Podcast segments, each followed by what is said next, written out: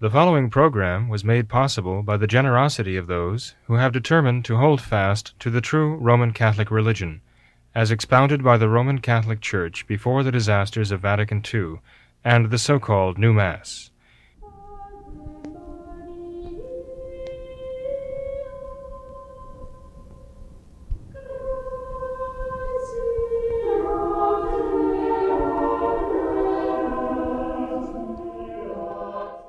Father, and to the Son, and to the Holy Ghost. Amen. Come, Holy Ghost, fill the hearts of thy faithful, and kindle in them the fire of thy love. Send forth thy Spirit, and they shall be created, and thou shalt renew the face of the earth. Let us pray, O God, Who didst instruct the hearts of thy faithful by the light of the Holy Ghost, Grant us by that same Spirit to be truly wise and ever to rejoice in his consolation. Through Christ our Lord. Amen. May the divine assistance remain always with us. and may the souls of the faithful departed Through the mercy of God, rest in peace. Amen. Amen. O Mary, seat of wisdom, Pray for us. In the name of the Father, and of the Son, and of the Holy Ghost. Amen. Hello, and welcome to What Catholics Believe. I'm your host, Thomas Nagley, and with me tonight is Father William Jenkins. He's a member of the Society of St. Pius V. He's also the pastor of Immaculate Conception Church right here in beautiful Norwood, Ohio. Hello, Father. How are you? Very fine, Tom. Yourself? Well, Father, thanks for being here. Good. Well, thank you. That's mutual. Father, there have been a few developments in the Vigano slash McCarrick slash Francis uh, ordeal, so I'd like to dive into those. Where apparently Father Francis has openly denied that he knew anything of Cardinal McCarrick's immoral behavior. Uh, this directly contradicts what uh, Cardinal McCarrick has said. And now, after this interview with Francis, uh, Vigano has come out, I believe, in an interview with LifeSite News, and he has directly accused Francis of lying. He said that, that this is a lie, saying that Francis didn't know anything about this. So, what's your take on this, Father? Where, where do we stand now in this whole ordeal? Well, Archbishop uh, Carlo Maria Vigano published his, some call it an expose, it was kind of a letter, an open letter, saying that Francis was well aware of uh, Theodore McCarrick's uh, predations on young men, especially in the seminaries. And um, then, uh, of course, Francis refused to comment on it. In that very famous uh, news, news, uh, uh, what do you call it? Um, uh, press press interview, press whatever he had on the airplane afterwards, Right. right? Back from Ireland, in fact. Uh, he said he will not say one word about this, right? but he told the journalists, "You know how to take care of this. You know how to handle this, right?" And uh, immediately, then the press uh, around the world began to uh, attack uh, Archbishop Vigano, attack his character, to try to discredit his charges there but of course, the, the point is uh, that uh, all of this time, Francis has refused to uh, deny that he knew about it or refuse to acknowledge that he knew about Theodore McCarrick's uh, sexual abuse of the Novus seminarians. And um, so uh, the Wall Street Journal actually published just, uh, I think today even, just today, a story about this. Uh, Francis acknowledged to a Mexican uh, television station, Televisa, that he did not know about this. Finally, he comes out and answers uh, this charge. Here's what the Wall Street Journal report says. Uh, it's by Francis X. Rocca, R O C C A, dated May 28th. And uh, it's uh, actually a Dateline Vatican City.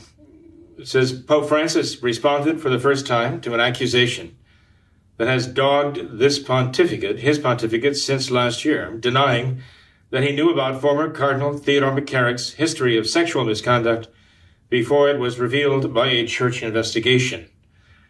Quote, they're quoting Francis now. I knew nothing about McCarrick. Obviously, nothing, nothing. The Pope said in an interview with Mexico's Televisa network, according to a transcript published Tuesday by an official Vatican news outlet, Vatican News. Quote, I knew nothing about McCarrick, otherwise I wouldn't have remained silent, right? that sounds peculiar, doesn't it? He said, I wouldn't have remained silent, right? If I knew. uh, now, of course, we know that McCarrick, this 88 year old former uh, Cardinal Archbishop of Washington, right, uh, was denounced for having sexually attacked seminarians, abused them. And, uh, you know, this is extremely grave, not only in terms of sin, uh, but the sin of impurity, but the sin of scandal as well. Okay. And uh, it's a scandal that goes right right up to to, uh, to Francis. Uh, Archbishop Vigano has has made clear that Francis uh, enabled this predator, and if this predator, we might say many other predators too. Francis was well aware of what was going on. According to Vigano, this is the uh, this is the story. This is what we should see happening. And uh, in fact, everything that Francis has done as far as his appointments and his promotions in the hierarchy of the Novus Ordo Church uh, corroborates what Vigano said that Francis is promoting homosexuality. And uh, not only homosexuality in terms of uh, his appointments to the hierarchy, but in terms of the, again, the cover up of uh, the homosexual abuse seminarians. And uh, the article of uh, the Wall Street Journal continues. Last August, a former Vatican envoy to the United States published a letter accusing Pope Francis of ignoring Mr. McCarrick's history of misconduct with adult seminarians and making Mr. McCarrick a powerful advisor. The envoy, Archbishop Carlo Maria Vigano, said he had informed Pope Francis of Mr. McCarrick's history in 2013. That's the year that Francis was elected as the pontiff of the Novus Ordo, telling the Pope that his predecessor, Pope Benedict XVI, had placed the then cardinal under restrictions to punish him for the misconduct. in October, the Vatican confirmed that Mr. McCarrick had been restricted from travel and public appearances and told to lead a, quote, discreet style of life of prayer and penitence because of rumors about his behavior. And this uh, Wall Street Journal article continues then. At a news conference in August last year, uh, Francis declined to respond to Archbishop Vigano's accusations. He has maintained a public silence on the matter until now. In the new interview, Pope Francis appeared to refer to his previous private denials of the accusations, saying, I said so several times that I didn't know, had no idea. but he also said, regarding Archbishop Vigano's account of their 2013 conversation, I don't remember if he spoke to me of this. If it's true or not, I have no idea. The Pope said his public silence had been inspired by that of Jesus before Pontius Pilate on Good Friday. Quote, Before a climate of cruelty, one cannot answer, and that letter by Archbishop Vigano was a work of cruelty, Francis said. well, apart from his uh, take of that as, as, a, as, a, work of cruelty, which is simply a matter of warning the Catholic people um, and the would-be Catholic people about the, uh, the, the grave, grave crimes, right, in the hierarchy of, of their Novus Ordo church, and the arrival of a, a predator in chief, right, who would kind of uh, uh, cover the, cover up the whole thing uh, as their pontiff. Uh, it didn't seem to be really so much a work of cruelty as it seemed to be a work of charity to expose a very great evil, right? But Francis, of course, would consider it to be a work of cruelty because it concerns his failure, his failings. Remember, the Pharisees thought that Christ was being cruel to them because he was exposing their faults and their failings, and they hated him for it, right? Um, they they blamed him for it. They said it was even the work of the devil. Right? Mm-hmm. Sounds familiar. It sounds like Francis, doesn't it? The work of the devil to do this, to expose this. Right? But it's just incredible to me that he says, with regard to Archbishop Vigano's account of their 2013 conversation, in which Archbishop Vigano said, I brought this to his attention. I told him in the Vatican that this is what was happening with McCarrick. He was put under these sanctions because of what he had done. and Francis says, I don't remember if he spoke to me of this. If it's true or not, I have no idea. Tom, I'm sorry. This this is not the the the, uh, the response of an honest man. And what is really tragic uh, is that this man is so corrupt in terms of uh, of truth and falsehood that he thinks that he's going to fool people, but he can fool other people by saying these things. Mm-hmm. I have no idea. Sounds like, you know, Bill Clinton and others understand. Well, I, I have no idea. I don't remember any of this. Uh, but the fact that he would say this publicly, that I don't remember if Vigano ever told me about this. I never knew, but I don't remember whether Vigano told me about this in 2013. I have no idea. Isn't that a direct con- contradiction? To, he, he, for a rational person, it is. Yeah. he, he says he, he's lying, he's lying, but I, I, have no idea if that's For an honest person, it, it would be a lie, yes. But I think with Francis, I, I think it's something so pathological mm. that I, I uh, have a hard time, a hard time um, uh, getting my mind around how perfidious he really is. Mm-hmm. Well, Father, I mean, here's a man who has just come out and said that the Catholic Church has to part with all our traditions. Right. At the same time, this man has absolute reverence for the religions, for the traditions of every other religion on the face of the earth. He reveres Muslim traditions. He reveres, reveres the traditions of the Amazonian tribes. He reveres their traditions, right? And all of his cohorts in the in the uh, in the uh, Vatican after Vatican II, right? Uh, John Paul II, Benedict XVI, they've all had these liturgies with these native native religions, right? Doing their thing and following their traditions. Uh, and they would never dare dare object to uh, any of these things. But the only thing that they have an absolute contempt for is Catholic tradition. Mm-hmm. And that is the one thing Francis wants to eradicate from the face of the earth. He's, he's dedicated his so-called pontificate to that. So again, it's, it's hard to uh, even to see this as anything but a pathological frame of mind. But this pathology is, uh, is at the very heart of modernism, Tom. It's the very heart of this heartless modernism. Uh, so, uh, in saying that Francis is a pathological liar, I would just be saying uh, that he's a modernist.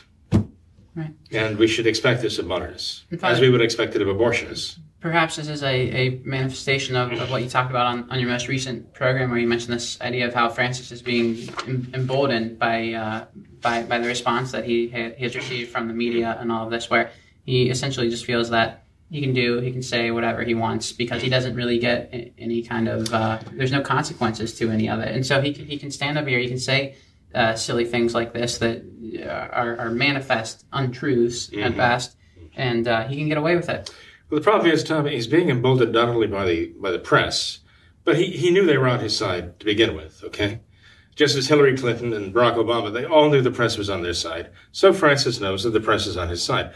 But now the problem is he feels emboldened by the response of the so-called conservative Novus Ordo Catholics, who claim to be traditional, but they're not, because they're following the Novus Ordo. And these are the ones who are insisting most adamantly that Francis is the Pope, and you have to recognize him as Pope. You can't even question that he's the Pope. And he's emboldened by this now because he's already been through the dubia. Nothing whatsoever happens to him. He just ignores it, right? He, he's had this letter, it turned out, accusing him of public heresy. And all these conservative Novus Ordos do is they turn on each other and start squabbling among each other, you know, among themselves. Should this have been written? Should it not have been written? Was it respectful? Was it disrespectful? Pius X, the society of Pius X finally gets involved and they put down the accusation of heresy against Francis. And uh, so, I mean, what does Francis have to fear from these people? Nothing at all. Nothing. In fact, uh, they're, they're at the point where, with this Bishop Schneider, telling him, look, he, he's, he's, a, you know, he's, a heretic, he's a heretic, there's nothing we can do. There's nothing we can do. We just have to live with it and try to survive it. That's all we have to do. Survive with your faith because he's the Pope and no one can, can doubt that or question that. So why wouldn't Francis think there's absolutely no one out there who can question me about this. I have free rein to do what I want, to go on an absolute rampage and finish the destructive work of Vatican II. Nobody can stop me. And uh, this is the tragedy of it all that uh, these are the people who apparently still have the faith, but have basically disarmed the faithful before the modernist uh, monsters who are going to wreak havoc in the church and um, they're they're actually attacking the very structure of the church now, as you know, with what Francis, what changes Francis is making now. But Francis feels that nobody can oppose him, so he, he has a an absolute, uh, you know, free. It's a free way open to him now to do whatever he pleases.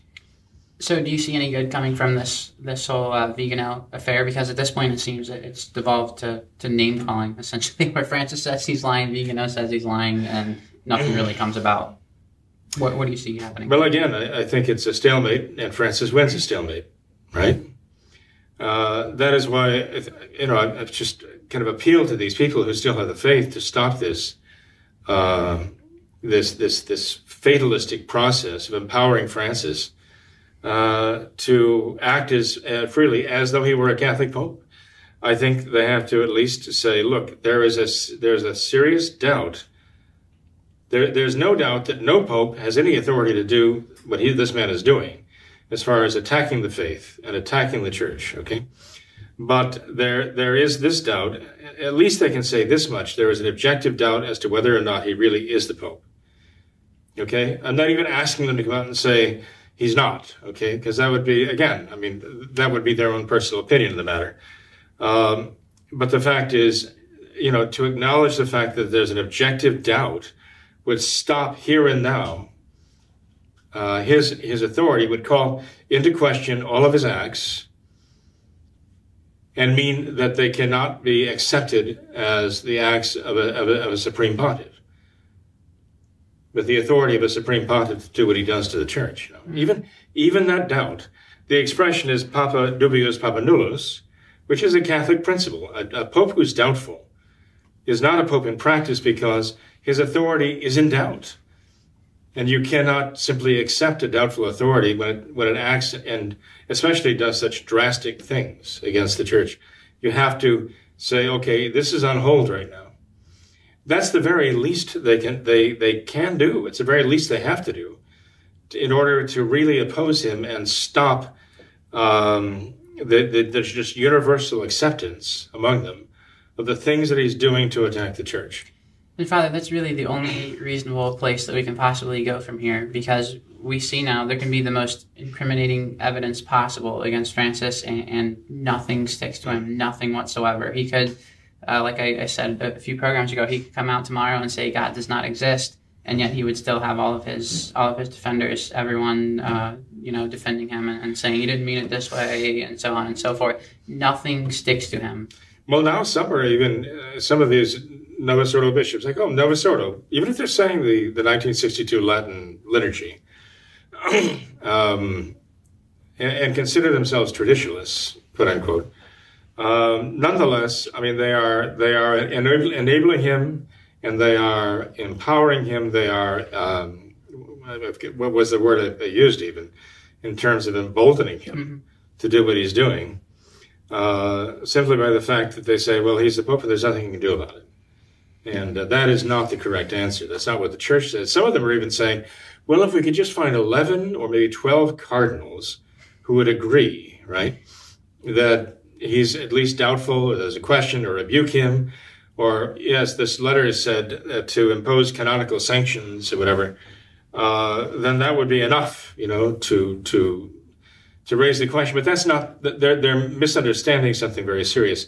Saint Francis de Sales uh, the theologian Cajetan and others did speak about the idea of finding a pope had defected from the faith and um, was guilty of heresy and attacking the church and so on. And not deposing him, but just announcing that he had died to the faith. He had died uh, spiritually, right? By losing the faith, he no longer was a member of the church. He could no longer be the head of the church, right? Mm-hmm. So, um, but uh, you know, when the, when the people who wrote this letter accusing Francis of public heresy uh, say that they want the Novus Ordo bishops, who are all appointed by the Novus Ordo, they're all New Order. You know, even the most conservative of them, okay, is still part of the New Order uh, of Vatican II. Um, you know, want them to somehow get together and acknowledge that Francis is in fact guilty of public heresy and to follow through with the canonical uh, results or canonical sanctions for it. But one does not have to wait for that to recognize there is a doubt. but there's an objective doubt. One doesn't need a, a council of cardinals, even if they were thoroughly Catholic, as in the, in the old days, right? To get together and announce, yes, there is a doubt about this papacy. uh, this is, is not a matter of making a canonical statement about this, okay?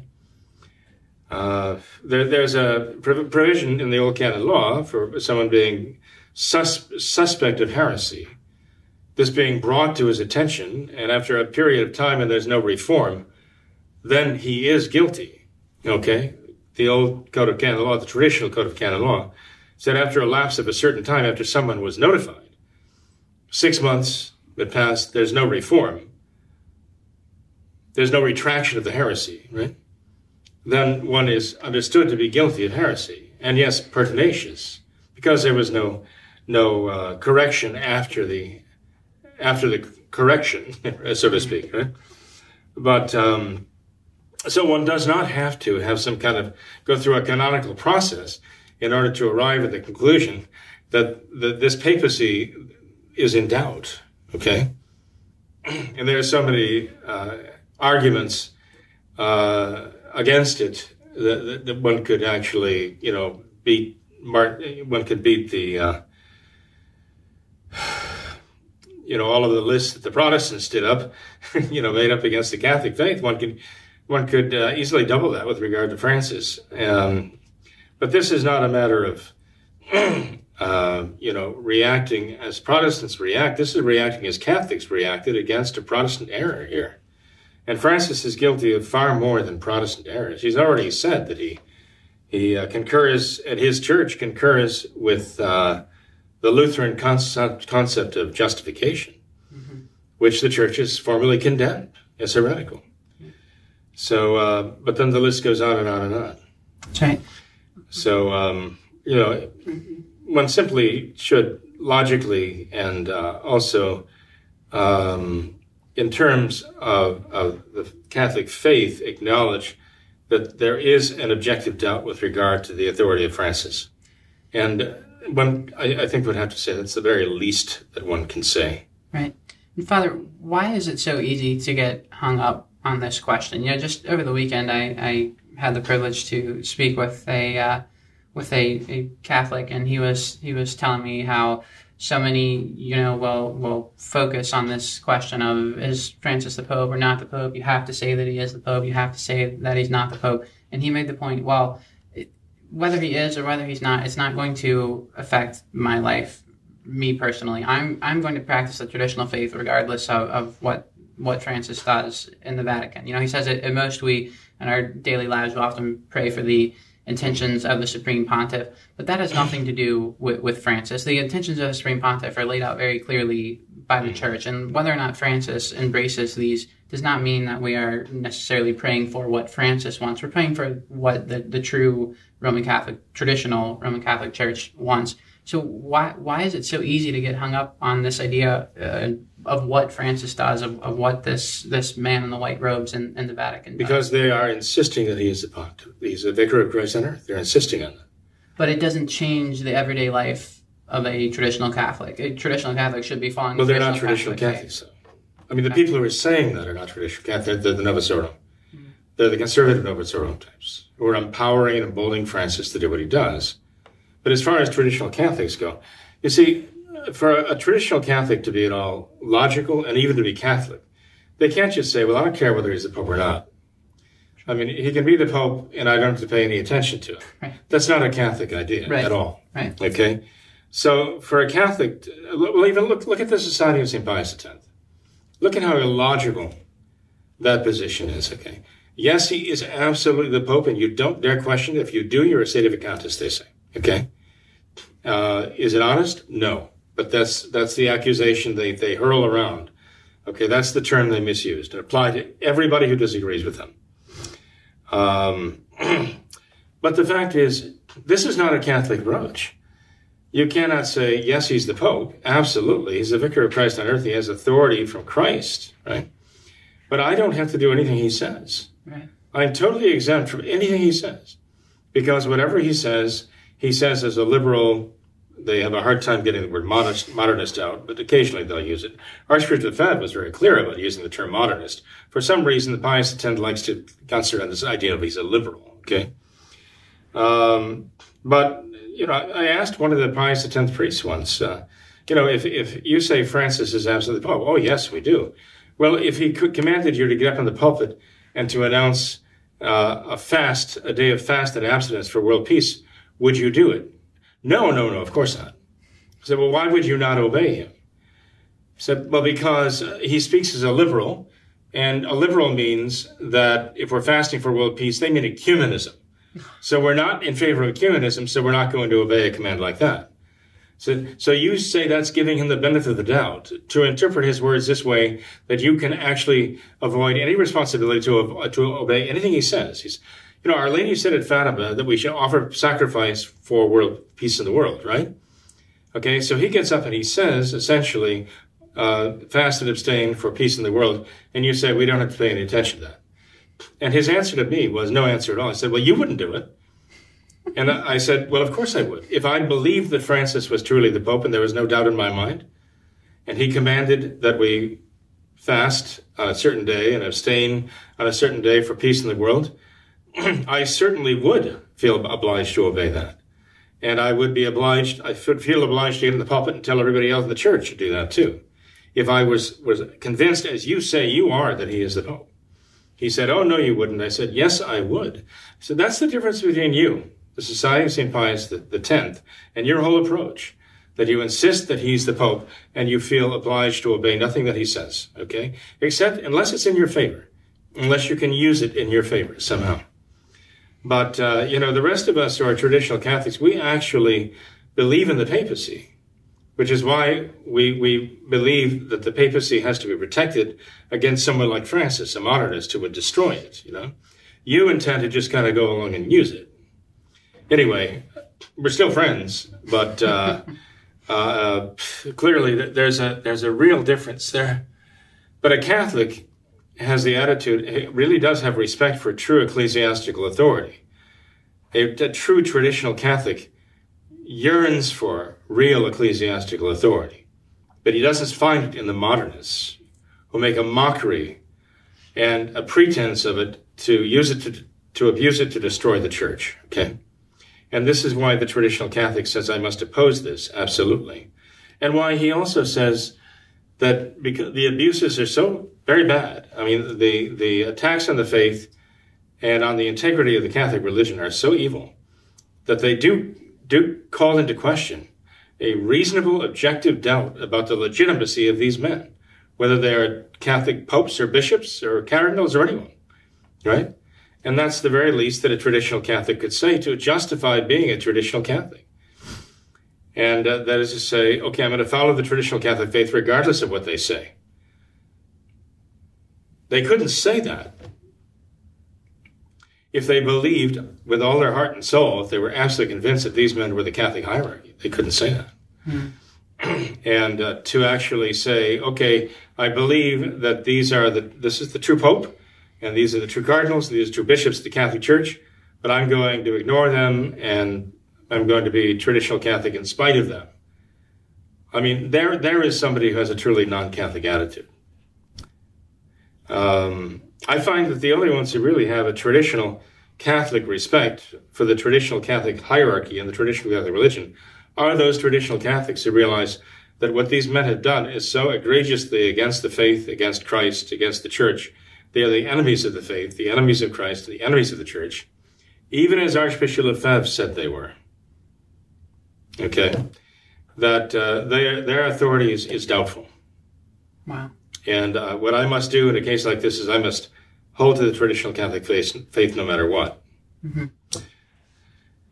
But that's the problem with the Society of St. Pius X now. They're, it's like they're playing some kind of sadistic game almost, trying to game this system to their to their own advantage, and scuttle the real real traditional Catholic Catholicism. I was just reading the other day where they were even claiming that Archbishop Lefebvre, well, it was in response to this this letter uh, charging heresy, charging Francis with heresy. But the, the website that they uh, uh, carried their statement on this on this letter said that Archbishop Lefebvre would never do such a thing. But you know, they don't know him. They are the Reformed Society of St. Pius X. The Reformed, as in the Reformation. Okay? They're making like a separate peace with the modernists now. but uh, I don't think Archbishop Lefebvre would recognize them. I don't think he would recognize this as the priestly fraternity of the Society of St. Pius X that he founded. if you go back and you read some of the things that he that he wrote, and even even the video clip we had in the beginning of our What Catholics Believe episodes, which I'd like to actually be part of this, um, you can see the real the real spirit of Monsignor Lefebvre, and he was not a um, an appeaser with modernism by any means. Mm-hmm. He condemned it uh, with every fiber in his Catholic being, and every fiber of his being was Catholic. so, but this is how they the, the Society of St. Pius X has had a makeover, and they want to make over Archbishop Lefebvre too. And Father, you mentioned how uh, you know they, they will often refer to Francis as a liberal and refrain from using that, that modernism term. And one of the uh, reasons behind that that's uh, been postulated is that perhaps um, it would be a bit awkward for the, the priest of the Society St. Pius X to announce, denounce, rather, to denounce the uh, the Novus Ordo clergy and Francis and, and, all of his all of his fellows there in the in the Vatican as modernist, as they are at the same time trying to uh, try, trying trying to, right. to, to make Forge, an agreement formalized ties, and uh, so that, that would make for a bit of an awkward situation to Rather. you know to denounce them as as modernist and then try and try and uh, form an agreement with mm-hmm. them at the same time. But um, you see this pattern now, okay? That you have more and more the conservative Novus Ordos being increasingly uncomfortable with Francis and what he says, and the Society of St. Pius X is almost running interference for Francis. Seems that way. Trying to sound like the voice of moderation, you know? Um, this is a very bad sign. And there are many uh, members of the Society of St. Pius X that I personally spoke with who believe that there's already been some sort of agreement made with, mm. between the Society and, and Francis. It just has not been, been made public yet. And so that's why there's kind of this, this period right now where they're, they're trying to kind of, uh, you know, work up some kind of relations with them and try and, try and ease things over before they announce this agreement. So that's been, been postulated. There's not uh, anything definite there, but that's that's an idea that's been thrown around. But just in regards to uh, to them not not mentioning modernism a whole lot, there's um, just there's been a story that I recently heard. I don't have any any exact details on it, but uh, of some a talk of uh, pertaining to modernism that has been going around some members of the Society of Saint Pius X. And uh, this this bishop who gave this talk, this bishop's not a member of the Society of Saint Pius X, but he gave this talk on modernism. And apparently, some members of the Society of St. Pius X have gotten a hold of this talk, and it has made a lot of hay with mm-hmm. the members of the Society of St. Pius X. They, the parishioners say they say they've never heard anything like this before. Mm-hmm. This is yeah. totally new to them. It's I'm sure it's, it's true. It, it's incredible to hear. And I, I but I, I heard that they suppressed the author's name. They did. They suppressed the name of the author of that work. Mm-hmm. Why? Uh, because they didn't. They, they don't they want, want, the people to, to know. That's right. And there was Who even there was even a uh, there was even I and then again this is this is just what I've I've heard secondhand, so I don't have any, any documented facts, but I heard that they uh, there was actually one point in the talk where the bishop mentioned the Society of Saint Pius X uh, in, a, in a negative light, and that audio was actually cut out. Mm-hmm, okay. of, of, the recording. So, so, they edited that out. I think that just goes to show um, the, the, the true nature of what's going on there. I'm afraid it's, it does. It's very sad. I'm afraid it does, Tom. It's, it's worrisome.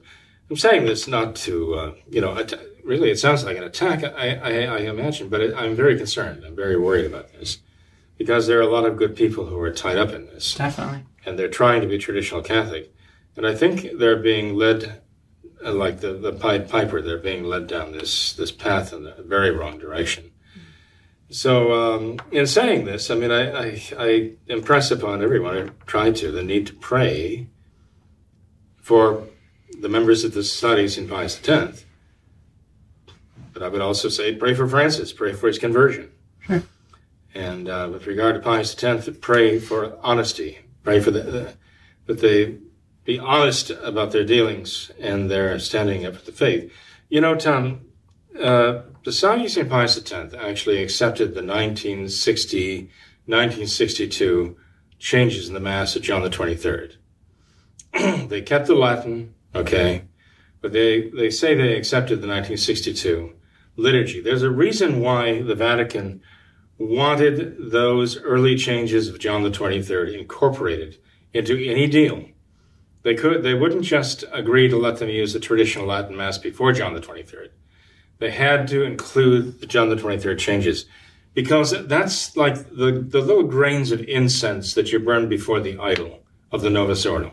It's like saying, okay, well, we accept the principles behind these changes. They're Catholic enough. And this was the beginning of the revolution of the change of liturgy. So we say that at least in its origins, it was okay, and we can accept that, right?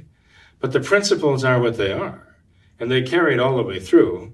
All of the changes that followed were based upon those same principles that gave you the changes of 1960 and the changes of 1962.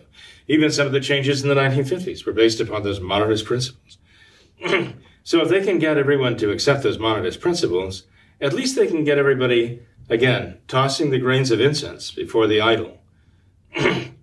and, um, and, and this, this already acknowledges a certain uh, obeisance and a certain acceptance of the, of the whole idea of the, of the novus ordo, the new order.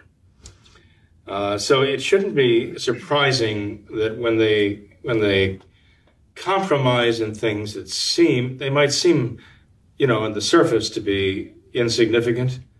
When you look below the surface, you see the modernists demanded this for a reason. They knew the significance of those demands. We see this playing out now in uh, in the so-called traditionalist societies, right? That still use the Latin Mass within the Novus Ordo. Are they willing to compromise one thing after another? Mm-hmm. By the way, I'm, I'm sorry, but something you said. This, look, I know, I know uh, of priests. I know of clergymen in this in the fraternity of Saint Peter who will publicly say, "Okay, well, I'm with the fraternity of Saint Peter because I believe in the ecclesiastical authority. I believe Francis is the Pope. I believe in the hierarchy." And so I'm loyal. I'm loyal to the church. See, I'm not like those renegade traditionalists who go off on their own, right? and break with Francis and so on. They, they make these claims. But if you talk to them privately, they'll tell you, if you ask them, well, if you were ordered by, let's say, your Pope Francis or Cardinal so and so, or your bishop, if you were ordered to say the Novus Ordo, would you say it? No, no, I absolutely would refuse. Uh, well, if you were ordered to stop saying the traditional Latin Mass, would you would you stop it? No, no, I, I would just carry on. And so you ask yourself, well, why, why are you leading this double life? Why are you speaking with a double tongue? Why are you outwardly, again, burning the incense before this, you know, saying that you recognize their authority? But in fact, your intention is that if they told you to do something you didn't want to do, you, you, you would say, well, heck with that. You know, I'm not going to do anything you say. Uh, I'm not going to obey you in this. Uh, that is, that is living a lie. That is a deception. And uh, I find that it is true of those who are outwardly bowing down before the idol of the modernists and the Novus Ordo, but interiorly uh, and privately they will tell you they have no intention of obeying any of this, even as they are outwardly compromising with it. So I, I, find it all to be uh, a sham and a fraud represent really truly reprehensible. And uh, and these are the ones who are empowering the modernists to do what they're doing, the, the, the violence they're doing to the faith, the church, to souls. Right. Well, Father, any positive note that we can end on tonight? Well, it seems like uh, it, it, not only seems this way, it is this way. But uh, you know, every week that goes by, we have something new coming out of the Vatican, another new atrocity. But as I say, if Francis is emboldened by getting away with this and being protected and defended by the very people who, who should be denouncing what he's doing and exposing it to the world uh, as as being wrong and against the faith, then we should expect that every week or every day that goes by, he's going to come out with some new atrocity. So there's always going to be something to talk about. But I know people who are very, very uh, knowledgeable about virtually every conspiracy under the sun. Okay, I know people who understand modernism. They, they have encyclopedic knowledge of modernists, modernism, of uh, Jewish Kabbalism, which is nothing but the uh, the Jewish form of Gnosticism. we, we Hermeticism and magic and, and all of it. I know people who are encyclopedic knowledge of these things. Okay, it's it's dazzling to hear them talk. But that's not the same as sanctity. I mean, we can, we know all of these things. We can know all of these mysteries and all knowledge, right? We can have all prophecy, as St. Paul says. But unless we have charity, none of that is worth anything. So, um, you know, it is very clear, St. Gregory the Great, Pope St. Gregory the Great said, and the saints themselves have reiterated throughout all the centuries, that to whom much is given, much is required. If God has given us the knowledge of these things, to recognize these things for what they are, there's a greater uh, obligation we have now of faith and hope and charity, gratitude to our Lord. There's a greater obligation we have to love God more. Because, as St. Paul says, even if I were to give, distribute my goods to feed the poor and deliver my body to be burned and have no charity, it profiteth me nothing. So no matter what we do, no, matter what knowledge we have, no matter what we do with that knowledge, if it is not from, from uh, if it is not starting with uh, a love for God, and if it does not increase our love for God, then it is it is not going to save our souls, and it's not going to edify anyone else either. We have to have a real love for God. That should be our, our absolute focus. Uh, we we adhere to the Holy Mass because we believe absolutely that our Lord is truly present there, as God and man, and we love Him and we adore Him. And when He is here in our tabernacles, we um, show that love by uh, going out of our way to be present there before the Blessed Sacrament and to acknowledge uh, His His love for us.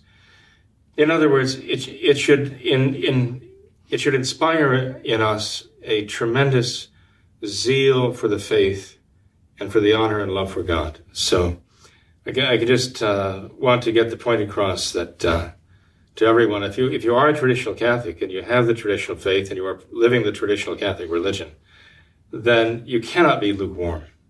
This lukewarmness was death. This is how the modernists seized control through the lukewarmness of Catholics. And uh, God forbid that we should be guilty of that crime of lukewarmness toward our Lord, toward His faith, toward His church. So uh, we have to pray as we should have been praying, as Catholics should have been praying a generation ago. That is how we have to pray now. We have to be sacrificing now as Catholics should have been sacrificing a generation ago or two when Fatima took place. We have to be those Catholics now that we needed then to avert the disaster. And so I, just, it's like a sending out the trumpet call to, to, arms, but they're spiritual arms and they are matters, um, really the, the armaments we have as St. Paul said, our faith, our hope, and uh, ultimately our love for God. That's right. Well, Father, thanks for being here tonight. Appreciate your time. Well, certainly, Tom. Thank you very much. Mm-hmm. God bless you. Thank you to all of our viewers as well for watching this episode of What Catholics Believe. Until next time, we ask that you all remember the words of Our Lady at Fatima to consecrate yourselves and your families to the Immaculate Heart of Mary and to pray and do penance. Thank you, and God bless you.